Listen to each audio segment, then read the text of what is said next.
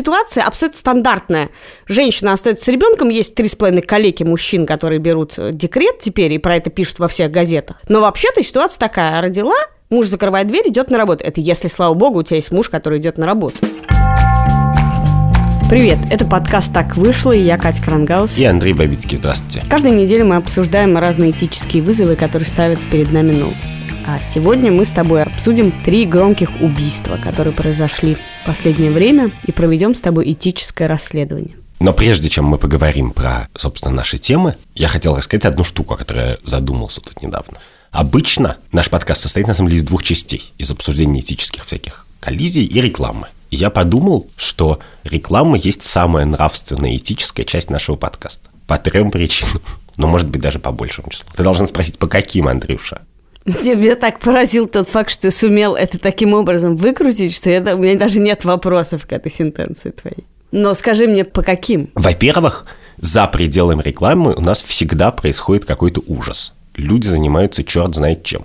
А реклама по определению – это очень какое-то человеческая, очень нежная просьба, которая говорит, чуваки, давайте мы будем торговать, вот вы купите наши чипсы. Там. То есть это самое нормативное. Люди по-прежнему предлагают тебе купить что-то за деньги. Да, что-то человеческое. Ну, как бы уж точно в этом нет ничего плохого. Я даже задумался, что вот в телешоу Владимира Соловьева реклама – это просто единственное, что как бы не является как бы Геббельсом, понимаешь? Тут как бы тебе сначала рассказывают про ужасы мира, а потом как бы говорят, купите чипсы. Ну и в принципе это единственная нормальная фраза, которая вообще есть во всей этой передаче. Может быть и в нашей передаче тоже. Так. Но по крайней мере иногда. Неужели нужны еще причины? Да, во-вторых, может быть наши слушатели этого не поняли, но я очень правый человек. Я верю в капитализм, в торговлю, во все эти дела.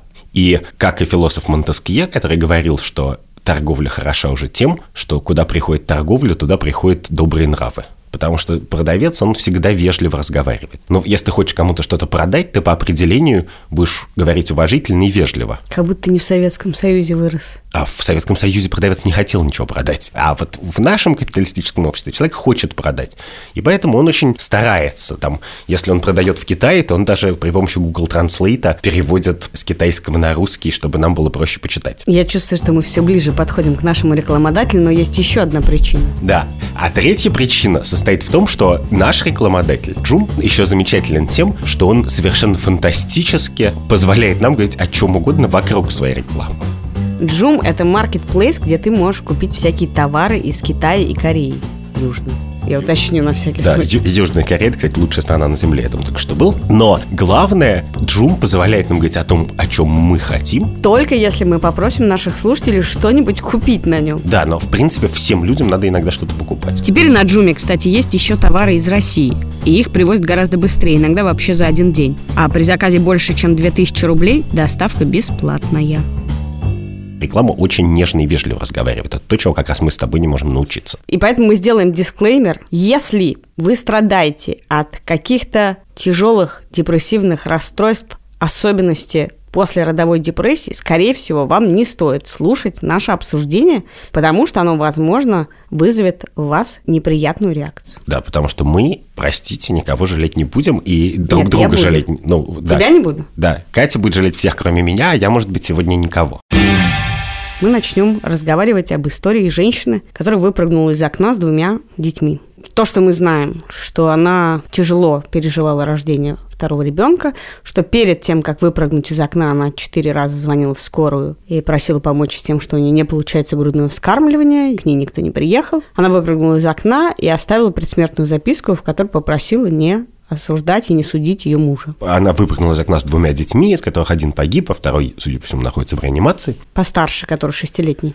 Да, и обсуждение этого случая идет очень широко, и то, что меня в нем поразило, и то, что меня заставило в какой-то момент просто поперхнуться, что детей практически нет в этой картине, в этом обсуждении. Я читал, например, большой и подробный пост в Фейсбуке про послеродовую депрессию, как с ней бороться и к чему она может привести, в котором само это действие называлось расширенное самоубийство. Ну, ты знаешь, что это термин. Это термин, который означает у психологов такое самоубийство, когда ты самоубиваешься, а еще убиваешь кого-то, кого ты считаешь продолжением себя. ну, например, свою жену, которую ты считаешь продолжением своей идентичности или своего ребенка и так далее. И я понимаю, что у психологов есть термин про что угодно, который безоценочный. Ну вот просто им так проще говорить. Психологи же не, не ведут этических подкастов, они просто вот описывают реальность как-то. Они говорят расширенное самоубийство, имея в виду некоторое повторяющееся явление. Но для меня расширенное самоубийство – это совершенно ужасное выражение, особенно когда его использует не психолог, а активист в Фейсбуке. Я-то его прочитал у активиста, а не психолога. У Насти Красильниковой, которая занимается правами женщин, в том числе ведет телеграм-канал «Дочь разбойника», а еще она в этом посте пишет про книгу своей сестры Ксении Красильниковой, которая по совместительству работает в студии «Либо-либо», где мы делаем этот подкаст. Книга называется «Не просто устала», про то, как Ксения столкнулась, собственно, с той самой послеродовой депрессией, о которой мы сейчас говорим. И, очевидно, Настя выступает в данном случае как активист, а не как психолог. Ну вот, и она использует выражение «расширенное самоубийство», которое, в принципе, как кто-то заметил в частной дискуссии, которую я вел по этому поводу, примерно означает, что дети – такие табуретки, как бы. Ну вот ты хочешь прыгай из окна, а хочешь бери детей как табуретки, потому что у детей собственной жизни нету, ее не надо отдельно оценивать. Типа, ну вот это просто такой способ совершить самоубийство. И вообще-то я очень далек от того, чтобы как-то осуждать или не осуждать людей, которые совершили самоубийство, ну вообще решили покончить со своей жизнью там символически или реально. Потому что от моих осуждений никому пользы не будет. Но мне кажется довольно важным при этом сказать, что нет, что я считаю, что у любого человека есть, с одной стороны, право на самоубийство, с другой стороны, мы как общество, наверное, должны бороться изо всех сил с тем, чтобы люди прыгали из окна и вводить какие-то меры, но давайте научимся все-таки говорить и скажем вслух, что нет, ваши дети – это не ваше продолжение, и ваши жены – это не ваше продолжение. Вы не можете просто в такой ситуации взять кого-то в подмышку и прыгнуть в окно. Это убийство. Я хочу тебе на это ответить и еще заодно объяснить, почему вообще мне кажется, что это этическая дискуссия, да, почему мы взялись ее обсуждать. Во-первых, я хочу сказать, что те убийства, которые мы будем тут обсуждать, мы оцениваем не с точки зрения юриспруденции во многом, а потому что, ну, как бы судов не было, но во всех случаях мы подразумеваем, что эти убийства состоялись, они совершены теми, про кого мы будем говорить в качестве И так, как убийц. это описано И в так, СМИ. как это описано в СМИ. И эту часть мы как бы сейчас не будем брать, а будем обсуждать этический суд, который мы здесь решили провести. В этом смысле, почему вообще нам важно, как это называется? Казалось бы, преступник вместе с жертвами целиком, все, дело закрыто. Ее больше нет. Нам не важно, как мы это назовем, мы ее все равно не осудим ни по той, ни по другой статье. Все, она как бы наказана полностью. Но почему, собственно, это тебя задело и почему это задевает тех, кто об этом пишет? Потому что от того, на чем мы сделаем фокус в этой истории, зависит судьба, на самом деле, молодых матерей. Тут я тебе немножко расскажу о самой послеродовой депрессии. Значит, послеродовая депрессия сейчас является разновидностью депрессии, а в 2022 году войдет в МКБ, это международная классификация болезней, как отдельное заболевание. Согласно статистике, каждая десятая или девятая женщина, которая рожает ребенка, сталкивается с послеродовой депрессией. А в странах типа России это уже почти 20%, это каждая пятая женщина. Давай мы с тобой договоримся, что мы, в принципе, признаем диагноз депрессии как какой-то серьезный диагноз. Мы об этом поговорим. Я, конечно, Хорошо. признаю его как Теперь диагноз. я расскажу. У меня не было после родовой депрессии, но когда у меня родился второй ребенок, он плакал все время, он плакал много. И у меня не получалось с ним ничего сделать. У меня не было проблем с грудным вскармливанием, которые были у этой женщины, которые описываются много. Но я помню это состояние, когда ты не выспавшийся трясешь укачиваешь ребенка, и вот это состояние озверения, когда ты так переживаешь от того, что он плачет, когда ты так чувствуешь себя виноватой от того, что ты не можешь его успокоить, что у тебя возникает ярость, и я помню, что в этот момент я поняла чувство, с которым женщины выносят своих детей на помойку. А тогда тоже много писали о таких случаях. И когда ты хочешь назвать это убийством, ты хочешь сказать мне, сейчас я тебе это рассказываю, а тогда, конечно, никому не рассказала. Вообще много сейчас стали писать разных матерей про какие-то чувства, о которых они не говорили своим близким, о которых не говорят сейчас, которые они испытывали по отношению к своим детям. Ты хочешь мне сказать, она убийца, и это значит, что это чувство, которое появилось у меня, и кажется, как мы теперь понимаем, появляется у огромного количества женщин. Оно ведет к преступлению, скорее всего, и ты должна все-таки заткнуться, как бы его в себе победить, и лучше не вылезать наружу. Потому что если мы это сейчас называем убийством, что ее мотив, потому что это важно, как бы интенция ее была убить их, или, как я это вижу, что она, самоубиваясь, понимала, что она не может оставить детей с такой адской травмой. Подожди, что значит понимала? То есть ты считаешь, что травма жить без матери – это хуже, чем жизнь? Ну, я думаю, что много людей согласятся с этой мыслью твоей. Я не знаю, у меня нет ответа на этот это вопрос. Это не моя мысль. Не говори, что это моя мысль, потому что я с ней спорю. Все наши интуиции, все, что мы знаем про общество и все, как мы пытаемся строить общество, построено на том, что мы считаем, что любая травма, которая не является результатом какой-то садистской пытки, а травма, которая является результатом каких-то сколь угодно ужасных обстоятельств, лучше, чем смерть. Я думаю, что отказаться от этой идеи мне было бы совершенно невозможно. Почему для меня это важно? Потому что в данном случае мне на самом деле не очень важен мотив человека, который уже прыгнул из окна. Что я могу ему сказать? Что я могу ей сказать? Я не мог вмешаться до, но уж после как бы что я приду и скажу.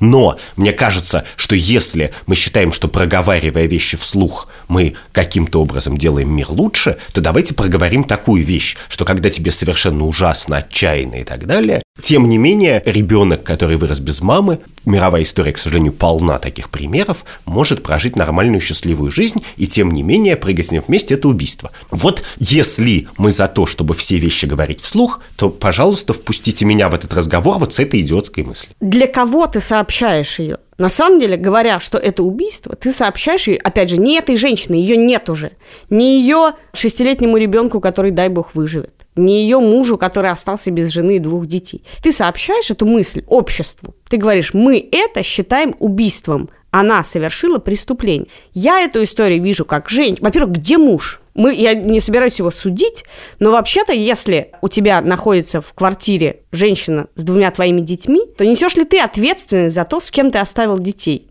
Я могу сказать, потому что эта женщина четыре раза позвонила в скорую, что она не то чтобы совсем скрывала факт своего отчаяния. И, скорее всего, если она четыре раза позвонила в скорую, то состояние ее было довольно критичным, и, скорее всего, она подавала некоторые признаки неблагополучия, которые муж мог бы заметить, если бы он был в курсе. Скорее всего, муж, например, сам понятия не имеет, что такое послеродовая депрессия, и теперь вынужден жить в этом аду. Потому что я не обвиняю его, но согласно твоим словам, муж является соучастником этого преступления. Нет, Это оставление Нет, детей конечно. в заведомо опасной ситуации. Нет, конечно. Почему? Я могу тебе объяснить. Во-первых, тут я должен сказать, что большой текст про такого рода трагедии написали какое-то время назад журналисты Света Рейтер и Олеся Герасименко. Опубликован на сайте BBC, мы его повесим в описании подкаста. Там, в частности, они разговаривают с мужьями, которые после этого остались, и действительно часто там есть признаки, по которым это можно судить, а иногда, судя по всему, этих признаков нет. И, например, если верить тексту, написанному Олесей и Светой, иногда роды являются триггером запускают психическую болезнь, которая была давно и очень волтекущая. И... Или даже которая просто спала где-то и никогда не да, да, да, да, да. И в этом случае предсказать это невозможно, а поскольку я прочитал еще много постов молодых матерей, которые возникли в последние дни, то я еще знаю, что они часто пишут о том, что недостаточно много об этом говорили, что они молчали и страдали молча. Картина, которую мне рисует пост Насти Красильниковой, такая – Роды – это такое состояние, примерно как выпить 4 бутылки водки, в котором как бы с психикой очень часто наступают очень суровые последствия. И, в принципе, может быть, это, кстати, и так. Мне стыдно, что этого не знаю достаточно подробно, и я точно буду больше обращать на это внимание. Но если это так, то, конечно, ответственность несет не только отец, а просто мы все. Мы должны переписать законы в обществе так, чтобы мать с ребенком не выписывали год из больницы, чтобы у нее не было поменьше политических прав, чтобы она считалась как бы ребенком в юридическом смысле. Потому что, что мне говорит Настя Красильникова? Она мне говорит, роды – это такая ситуация, в которой с большой вероятностью происходит ментальное нарушение – серьезные. И поэтому наша обязанность в это вмешаться. Но сказав А, скажите Б. Если это такая ситуация, после которой с большой вероятностью наступают ментальные нарушения, которые потенциально опасны для окружающих, то значит мы не должны писать посты и книжки, а мы еще и должны ввести какой-то драконовский режим контролирования молодых матерей. И мне кажется, что все, кто сейчас пишут эти тексты, против такого решения. Послушай, я вынуждена сказать тебе, что то, что ты говоришь, это ужасно мужлан женская как бы позиция,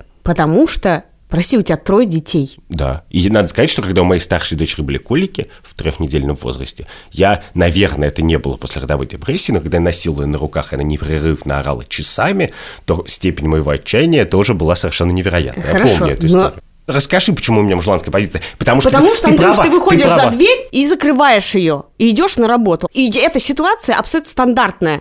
Женщина остается с ребенком, есть три с половиной коллеги мужчин, которые берут э, декрет теперь, и про это пишут во всех газетах. Но вообще-то ситуация такая. Родила, муж закрывает дверь, идет на работу. Это если, слава богу, у тебя есть муж, который идет на работу. И вот этот звук закрытой двери, когда ты остаешься с орущим младенцем, я его помню, при том, что у меня не было никакой депрессии никогда после родовой. Но это ощущение запертости, это ощущение отчаяния я помню. И когда ты говоришь, да, безусловно, роды являются серьезным ментальным experience ом. Слава богу, если у тебя вбрасывается окситоцин, и ты кайфуешь, и не слава богу, если с тобой происходят другие такого рода ментальные изменения. И да, Андрюш, с тобой тоже бывают разные другие гормональные изменения. Мы по этому поводу подростков, условно говоря, не изолируем от общества. Мы не говорим, давайте мы вас привяжем к стулу. То, что ты говоришь, типа, ах, у вас что-то с психикой происходит, когда выражать, ну что, давайте мы вас медикализируем, значит, будем э, Это не я изолировать. медикализирую. Если что-то происходит с человеком, который рожает с тобой детей, с тобой, есть люди, которые рожают сами с собой, и там и по-другому, то это не то, что с ней, блин, что-то произошло. Это как бы некий процесс, и да, человек, который вынашивает и рожает ребенка, с ним происходит физиологический бэмс. В какую сторону он произойдет, как быстро он пройдет, хер знает, мы не знаем, это невозможно предсказать. Возможно, с человеком произойдет нечто на три дня, возможно, на три года. И то, что ты говоришь, не помогает сдвинуться. Дело не в том, мы сейчас скажем, ты больная все-таки или ты здоровая, поэтому пошла как бы кормить и качать, я пойду зарабатывать деньги. Вопрос не в том, чтобы поскорее это назвать, как бы все, дынс-дынс. Да, возможно, если бы врачи скорой помощи когда она четыре раза позвонила, подумали, блин, а что женщина четыре раза нам звонит по поводу грудного вскармливания? Почему он в скорую-то звонит? И спросили бы, женщина, а почему вы в скорую звоните? У вас есть муж? У вас есть э, специалист? Может быть, вам э, вас соединить с кем-то? Дайте, пожалуйста, телефон. Ну, как бы, если бы у скорой тоже была это самое, когда человек тебе звонит в скорую и говорит, я выброшусь из окна, ты не говоришь ему, спасибо, как бы, позвоните в другой раз. Это не в нашу службу. Потому что женщина, которая четыре раза почему-то звонит в скорую в каком-то странном состоянии по причинам, которым они не могут ей помочь, в принципе, должны вызывать в них тоже какое-то действие по какому-то протоколу. Это да, не вопрос это правда, того, я с этим совершенно согласен. и в этом смысле то, о чем пишет Настя, то, о чем пишет Ксюша в книжке, про то, что есть такая хрень, и не только женщины впадают в прелесть, когда у них рождаются дети, и не только они начинают огукать и, и лялякать и выкладывать 15 фотографий, а еще бывает вот такая хрень, и выглядит она вот так. И да, есть 3 миллиона потенциально женщин в России, которые могут впасть после родовой депрессии. И когда ты об этом Да. думаешь, во-первых, это лотерея. Это значит, что вот у тебя завтра родится ребенок, и ты не знаешь, когда ты закроешь дверь в следующий раз, не находится ли человек, которого ты оставил со своим ребенком, в состоянии опасном и для себя, и для ребенка. И это тебя заставит не то, что ты подумаешь, вчера я тебя любил, сегодня ты родила, я тебя, пожалуй, привяжу или сдам в дурку. А это заставит тебя подумать, какие вопросы тебе надо задать, чтобы, например, проверять. Ты же каждый день видишь этого человека обычно, если ты родственник или муж или кто-то. Какие вопросы надо задавать или на что обращать внимание, чтобы этого не произошло. И в этом смысле именно поэтому мне кажется важным не сейчас назвать ее убийцей по отношению к детям. И фокус тут не на том, что она убила детей, а фокус на том, почему она решила выйти из окна вместе с детьми. Это важно, что она вышла вместе с ними. Хотя если бы она вышла без них, такое тоже часто случается. Это тоже важно. Бывает и наоборот, что детей выводят из окна, а сами остаются. Бывает и такое, да. Я не буду сейчас даже в целях интересного полемического подкаста становиться в позицию человека, которому не интересно, почему и что это происходит. Это интересно, это важно, и хорошо, что есть люди, которые с этим борются которые пишут про это тексты, пытаются изменить эту ситуацию и вообще нам об этом рассказывают. Это хорошо, что мы это знаем. При этом я считаю, что сказать «давайте думать только о том, как что-то предотвратить, и давайте сейчас не будем думать о всяких других менее важных вещах» неправильно. Нет, конечно. И я говорю, что очевидно, что человек, у которого сейчас полное отчаяние и депрессия, ментальные проблемы, женщина или мужчина, неважно. Чаще гораздо женщина в этой ситуации. Не то, что он включит мой подкаст, послушает и решит, так, значит, посчитали, как бы по-другому поступлю. Нет, но мне кажется, что в этой ситуации нельзя нормализовать. Вот слово «расширенное самоубийство» — это нормализация этого процесса. Ты, Подожди, ты Андрюш, начала, это- подожди, когда ты начала в начале диалога описывать эту ситуацию с точки зрения женщины, то ты уже прошла этот шаг тут же и сказала, ну, как бы с детьми или без, это уже не важно. А важно, что прыгнула. Нет, а это все равно важно. У детей может быть Послушай, жизнь. Андрюш, я... я тебе хочу объяснить да. простую вещь, что для человека базово нет ничего страшнее, чем убить ребенка своего. Мне кажется, это такая категория, которую бессмысленно рассматривать. Это факт. Люди не хотят убивать своих детей. Никто не хочет убивать своих детей. Это другое нарушение и другая болезнь, когда люди хотят убивать своих детей. Эти женщины, которые выходят из окна с детьми, не хотели этого. Поэтому от того, что ты сейчас скажешь, нет, все-таки для меня важно сказать, что она все-таки убийца, для кого? Ты думаешь, женщина, эта женщина, когда она звонила в скорую, она хотела убить своих детей? Нет, конечно. И не поэтому ли она звонила в скорую, потому что она хотела как-то выйти из этой ситуации? И в тот момент, когда человек совершает самое страшное, что можно представить себе, в этот момент она не помнит твоей категории, никакой она социальной категории не помнит. Это значит, что у нее просто полная тьма, и она совершает самое чудовищное, что может представить себе любой человек, и, скорее всего, что она представляла себе за два дня до этого и, возможно, за три часа до этого. И в этом смысле то, что ты сейчас делаешь, загоняешь ее за два дня до этого в ту же ситуацию. Даже не думай. А на самом деле то, чего я хочу, и то, чего хотят многие, чтобы она в этот момент сказала, люди, ау, я хочу убить своего ребенка, помогите мне, пожалуйста. Так она этого не скажет, потому что ты запретишь мне ей сказать, что это убийство. Она знает, что это убийство. Я хочу, чтобы ты сейчас сфокусировался на ее беде, а не на ее преступлении, понимаешь? Потому что сфокусировавшись на ее преступлении, ты делаешь то, что уже было сделано и до этого. Если сфокусируешься на ее беде и на том, что эти дети стали жертвой ее беды, ее тьмы, ее ада, тогда, может быть, мы сможем поговорить о том, почему этот ад существует и как из него выходить да, тем, но... кто еще в нем не а, находится. А, окей, а если сфокусироваться на беде ребенка? Вот в этой ситуации точно есть больше одного человека, о чьей беде можно думать. И совершенно точно мы обязаны, просто обязаны. Я не говорю, что это приятно, хорошо, что это самый быстрый путь к прогрессу, но мы обязаны думать о том, как спасать детей в такой ситуации, изолировать их. Ну, я могу забирать. тебе сказать, что мне кажется, это подменой чисто по статистическому поводу. Если есть статистика, что от трех миллионов женщин в России находятся потенциально в риске после родовой депрессии, то статистики о том, что хотя бы похожая, подобная процент детей находился в риске того, что их мать перехватит их при самоубийстве, такого нет. Так именно. И это значит, что твоя проблема, о которой ты говоришь, прости, статистически ничтожно незначима. Именно, а это значит, что та история, которую ты рассказываешь, статистически незначима. Потому что оказывается, что есть две разные проблемы. Есть проблема очень массовая, с которой надо бороться после родовой депрессии, и есть проблема, что есть очень мало людей, которые совершают совершенно непредставимую вещь в результате. И этих людей есть в самых разных обстоятельствах очень много. Среди водителей троллейбуса, среди уставших на работе людей, среди чем-то обиженных людей, среди матерей после родов.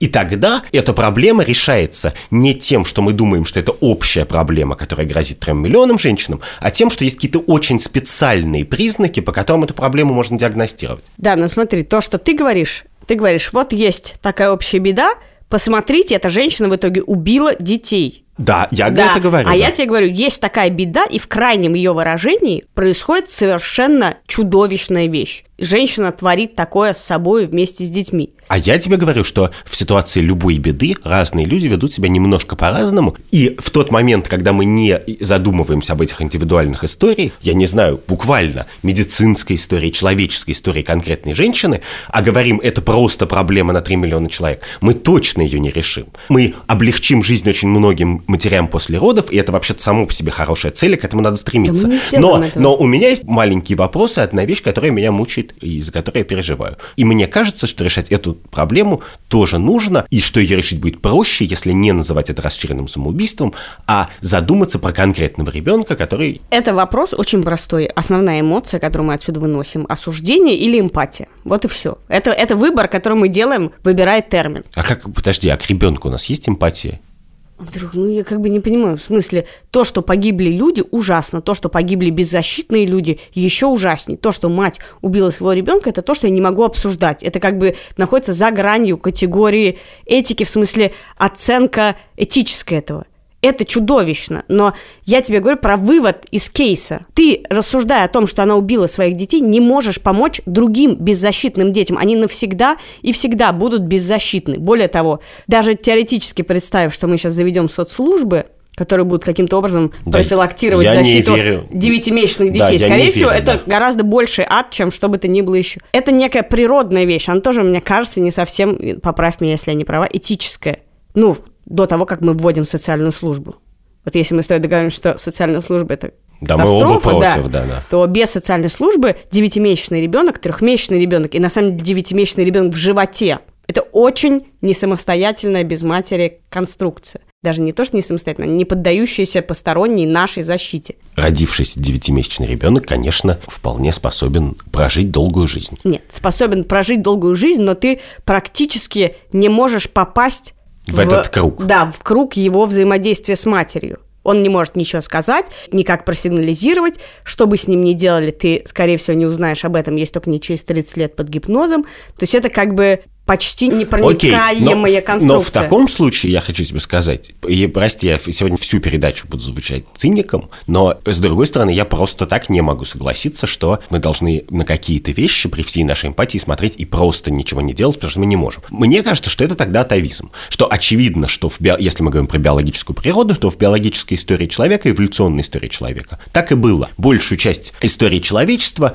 дети были абсолютно зависимы от матери, и в случае, если что-то было не так, то дети не выживали, скорее всего. Сейчас мы живем в 21 веке, у нас абсолютно другая медицина, другая жизнь, и, в принципе, казалось бы, у нас и этика должна быть другая. Я понимаю, что от биологической природы ты не можешь отказаться щелчком пальцев. Мы уже такие, мы в это верим и думаем. Но нет, 200 лет назад я бы вообще не задавался этим вопросом. Потому что, в принципе, разницы нет. Если мама самоубилась, то ребенок с большой вероятностью, ну, если это не какой-то диккенсовский роман хороший, как бы в любом случае погибнет. Сейчас это не так. Значит, мне кажется, что мы обязаны думать и об этом тоже. Да, но в этом смысле я хочу, чтобы выводом из этой истории было нечто, что приведет к тому, что ты будешь реагировать на женские слезы, на слова «пожалуйста, не уходи», на звонки «когда ты вернешься, мне плохо» и так далее, и так далее. Так же, как ты, скорее всего, реагируешь, если рядом с тобой кто-то начинает кашлять кровью, понимаешь? Ты в этот момент не думаешь, блин, ну что ты опять, а? Ну опять. Термина «расширенная самооборона» нет, но второе убийство, о котором мы сегодня поговорим, скорее было бы похоже по аналогии на расширенную самооборону. Речь идет о рядовом Шамсуддинове, который убил восьмерых сослуживцев в Забайкальском крае, потому что в этот день ему угрожали изнасилованием и вообще били его и обижали. Считаешь ли ты это рядовым убийством или каким-то специальным? Потому что его тоже, как и в случае с женщиной, очень много было общественной, скорее, поддержки. поддержки да. Значит, история это так выглядит, если я попытаюсь описать так, как я ее вижу. Что его пытали. Вот то, что мы знаем, описание событий, предшествовавших убийству, было пыткой. И очевидно, что когда офицеры рядовому Шамсуддинову говорят, что мы тебя изнасилуем, то это пытка. Это говорится не с целью причинить ему физический вред или испугать, или что-то отобрать, а с целью его пытать. В ситуации пытки, с которой ничего не может сделать, он идет и совершает то, что, как мне кажется, является терактом. Потому что, судя по словам, которые он сам произнес и которые опубликованы, он осознавал, что из восьми человек, которых он убил, не все были виноваты в его положении, и, по крайней мере, двух он убил абсолютно невиновных. Это техническое описание теракта, когда ты убиваешь невиновных людей с целью исправить что-то, что тебе кажется большой несправедливостью. Большинство террористов, конечно же, гораздо менее оправданные террористы. У них нет никаких оправданий для их терроризма. Они просто чистое зло. В ситуации Шамсудинова, очевидно, причины были очень серьезные. Но мне кажется, что это тем не менее теракт. И я тоже, опять же, не очень понимаю, что тут можно сделать, потому что действительно он находился, наверное, в ситуации, когда был безвыходный. Но я при этом не могу это считать иначе, как террористическим актом и убийством невиновных Слушай, людей. в этот момент возникает тебе такой вопрос. Какой этика дает нам ответ на вопрос, чья жизнь важнее, моя для меня или твоя? Она дает такой ответ на вопрос, что может быть твоя важнее, но ты ни на что угодно имеешь право, чтобы выжить. Это буквально так. Ты не можешь отрезать человеку, с которым ты на небитаемом острове, ногу и сожрать, а потом руку, а потом его убить, пожарить и съесть. Вот есть вещи, которые очевидно будут безнравственны, хотя они спасают твою жизнь. И более того, понятно, что вся ситуация жутко аморальная, и что всю эту часть, начиная от министра Шойгу и заканчивая тем офицером, который сказал эти слова, надо просто посадить в тюрьму на подольше, или я не знаю, что-нибудь с ними сделать, но уволить точно в ту же секунду. Но понятно, что в этой ситуации, в отличие от предыдущей, есть очень много людей, которых, я считаю, надо наказать очень сурово за эту ситуацию. Но мы сейчас говорим, поскольку этот выпуск про убийство, мы говорим про Шамсуддинова. Вот мне кажется, что есть вещи, которые уже нельзя делать в этой ситуации. Уже не самооборона. Например, убить невиновного человека и сказать, у меня не было выбора. Понимаешь, дело в том, что если ты называешь это терактом, то я не могу встать на другую сторону, потому что тогда я буду нарушать законы Российской Федерации и оправдывать терроризм. Ну, окей, давай на следующие три минуты я не считаю это терактом. Мне кажется, особенно, что несколько этих историй произошли рядом, что мы как общество, то, что мы можем осудить всех по всем статьям посмертно, еще я помню прекрасную историю, когда людей на машине сбивали, а потом их осуждали, помнишь ситуацию с Лукойлом? Да, да, да. Двух женщин, которых убили в машине, потом а, осудили. А потом говорят, что они ПДД Они сами виноваты, да, да, да. да. Я верю в то, что наша судебная система все может. Но то, что мы видим, и то, что мы как общество можем сделать, это увидеть в этих историях довольно ясные признаки институциональной катастрофы. Если люди совершают вещи, потому что, опять же, тут и без такого уже пафоса, я скажу, никто не хочет убивать 8 человек, в принципе, и сесть на всю жизнь в тюрьму. Он даже не планировал себя убить в этот момент, поэтому он-то просто знал, что на этом заканчивается его жизнь, и эта законченная его жизнь будет гораздо лучше, чем то, что его ждало этим вечером. Если человека доводит до такого состояния, что он жертвует своей жизнью и еще несколькими, потому что все лучше, это фокус, который нам дает эта история. Не то, что, чуваки, вас затравили в армии, у вас нет выхода. Лучше, как бы, так сказать, дождись вечера. Зато ты не сядешь в тюрьму, зато мы не назовем тебя террористом. А это явно не тот вывод, который мы должны сделать из этой ситуации. Нет, ну мы все уже сделали просто первый вывод то, что всех начинает Шойгу и заканчивая, значит, лейтенантом надо в отставку в ту же секунду просто, в ту же секунду. И это не обсуждается, что призывная армия – это ад и гулаг, и что с ней надо заканчивать. Это тоже бессмысленно нам с тобой обсуждать, мы в этом согласны. Это как бы одна заметная ситуация из миллиона ситуаций, каждой из которых хватило бы, чтобы всю эту систему прикрыть. Тем не менее, для меня разница примерно такая. Условно говоря, что можно в этот момент не заканчивать свою жизнь. Можно, Понимаешь, можно... как моя мама, которая говорит, все можно решить словами. Нет, мы выросли и знаем, что нет, не все можно решить словами. И в этом смысле вот то, что мы говорим, конечно, опять же, крайняя ситуация. Но если человек это совершает, сказать ему в этот момент нет, блин, можно было как-то по-другому. Как? Как? Вот какой у него был выход? Убить трех человек. А, вот вы уже и торгуетесь. Подожди секунду. Для меня, например, во-первых, очевидно, что убить трех человек лучше, чем восемь. А во-вторых, есть очевидная часть самообороны. Я считаю, что он имел полное право из соображений просто самообороны, значит, убить людей, которые его пытают годами. Я считаю, что вообще-то достаточно. В принципе, он мог убить одного. Да, и надо сказать, что свою жизнь он бы, кажется, тогда разрушил в гораздо меньшей степени, потому что твоя жизнь, она же состоит не только из того, сидишь ты в тюрьме или нет, а еще из того, как ты оцениваешь то, что случилось. И, конечно, самооборона в данном случае это очень понятная и оправданная вещь. Убийство невиновных и осознанное убийство невиновных, судя по его словам. Я, опять же, меня там не было. Вот я могу, к сожалению, ссылаться только на его собственные слова. Это неоправданная вещь, которая меняет всю ситуацию, и меняет ее не только в правовом смысле, но и в смысле Понимаешь, самоощущения. Э, с одной стороны, да, ты сказал, убил бы трех, было бы лучше. Я тебе говорю, убил бы одного, было бы лучше. В действительности, если бы он прострелил им колени, было бы еще лучше. И тут возникает вопрос, а если бы он как бы просто дал бы им прикладом по голове?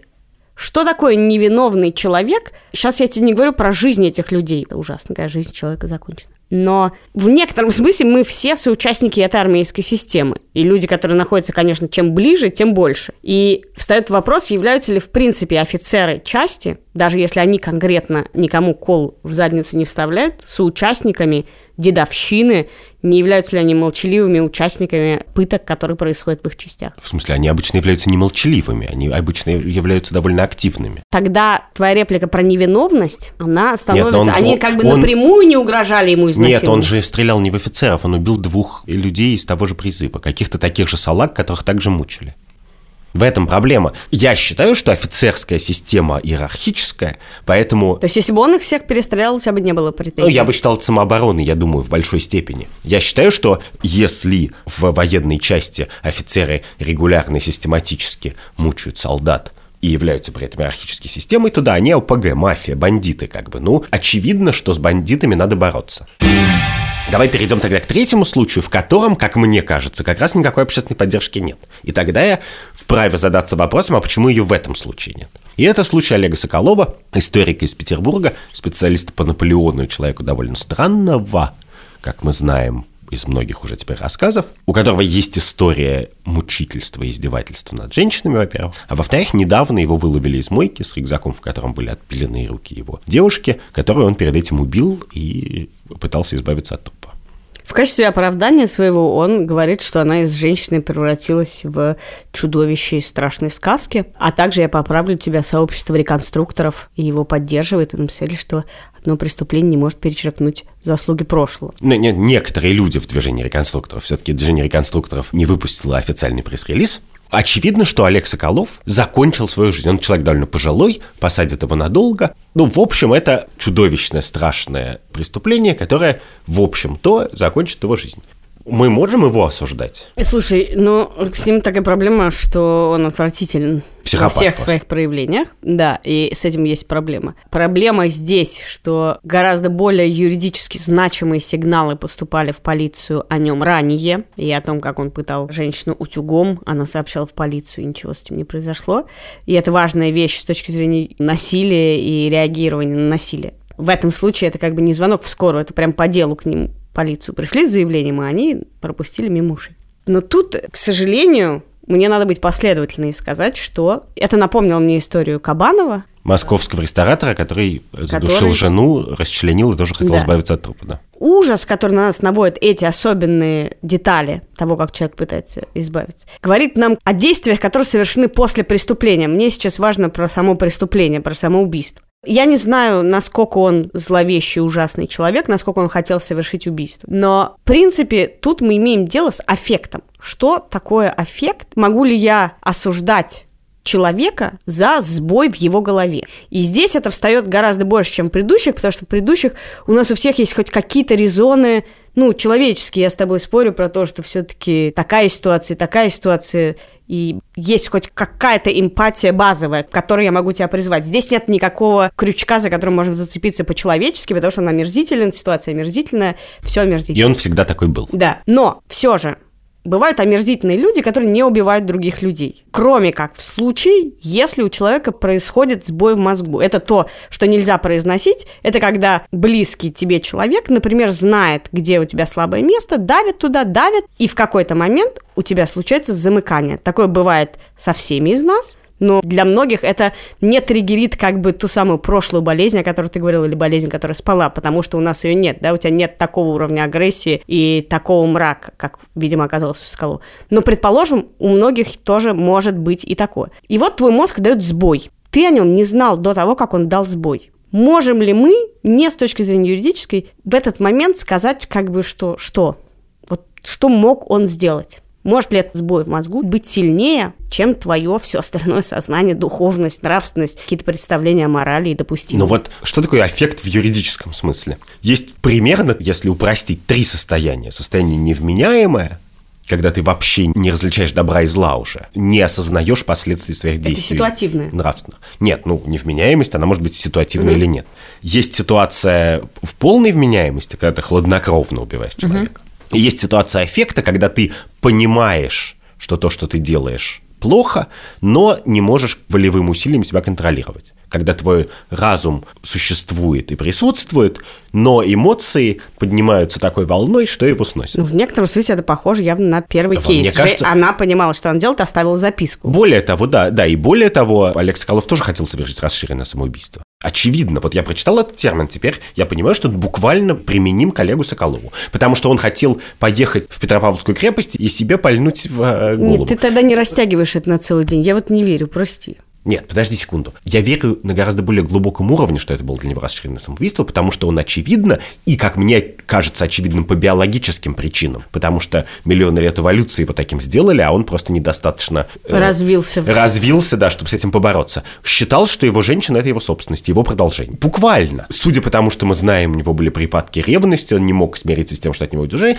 Это, если открыть справочник по суицидологии, как я сделал, в котором написано, что такое extended suicide, расширенное э, самоубийство, то это вполне то же самое. И дальше я хочу сказать следующее, что мне вообще-то кажется, что аффект не может являться как бы смягчающим обстоятельством. Послушай, ты э, сказал, что по-английски это звучит как irresistible impulse. Это импульс, которому ты не можешь сопротивляться. Да. Если я, например, про себя знаю, что я способна на большую агрессию, чем ты, Но я не знаю, способна ли я убить человека или нет. Мне это неизвестно. Но я знаю, что, в принципе, во мне есть агрессивный потенциал. Каким образом, находясь в спокойном состоянии, да, если мы не занимаемся профилактическими преступлениями, да, как в фильме «Особое мнение», и не сажаем людей просто потому, что мы думаем, что они могут совершить преступление. Каким образом я могу отвечать за это? Ну, как единственный способ, который придумало человечество, стоит в том, что ты можешь за это отвечать либо, я не знаю, социальным астракизмом, либо сроком в тюрьме, либо тем и другим. Ну, это, это называется «давай загоним человека в так сказать, угол сразу. Вот моя любимая статья, которую я тебе в наших подкастах привожу уже не первый и не второй раз, про молодого человека, который в 16 лет понял, что у него есть влечение к детям сексуальное. И для меня очевидно, что люди, которые впервые сталкиваются с какими-то знаниями о себе, асоциальными, да, влечение к детям, не знаю, к мертвым телам, сверхагрессии и так далее, так далее, в точке осознавания этого не хотят идти по этому пути. Я верю, что каждый человек, который в первый момент понимает, что его влечет к детям, никогда не хочет насиловать маленьких детей за гаражами. И в этой статье американской про этого молодого человека показан удивительный случай, когда он смог произнести это своему психотерапевту, своей маме, и он всю жизнь, уже многие годы, занят попыткой держать это каким-то образом в узде. Но он смог это сказать. Ты представляешь себе, какое количество людей с разными совершенно потенциалами в асоциальное поведение или в проблемное поведение – не могут произнести этого. Не, невозможно себе представить, что человек приходит и говорит, слушай, мам, меня эрекция от мертвых тел. Или от убийств, да. Или от убийств.